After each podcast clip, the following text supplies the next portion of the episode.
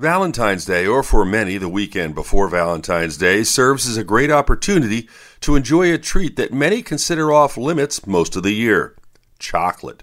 There have been dozens of studies that have been done over the years touting the health protective effects of chocolate. However, there is a catch. Most studies apply to dark chocolate only, and the portion size very small. The official recommendation about six small pieces or two large pieces broken off of a typical bar. If you eat more than that amount, the benefits are thwarted by an increase in saturated fat. With your health, I'm Dr. Brian McDonough on 1010 Wins.